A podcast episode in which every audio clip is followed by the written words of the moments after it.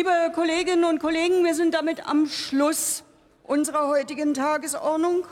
Ich berufe die nächste Sitzung des Deutschen Bundestages ein auf Mittwoch, den 15. März 2023, 13 Uhr. Die Sitzung ist geschlossen. Ich danke auch allen Mitarbeiterinnen und Mitarbeitern, die uns auch sicher durch diese Woche gebracht haben und wünsche Ihnen allen auch ein wenig Erholung.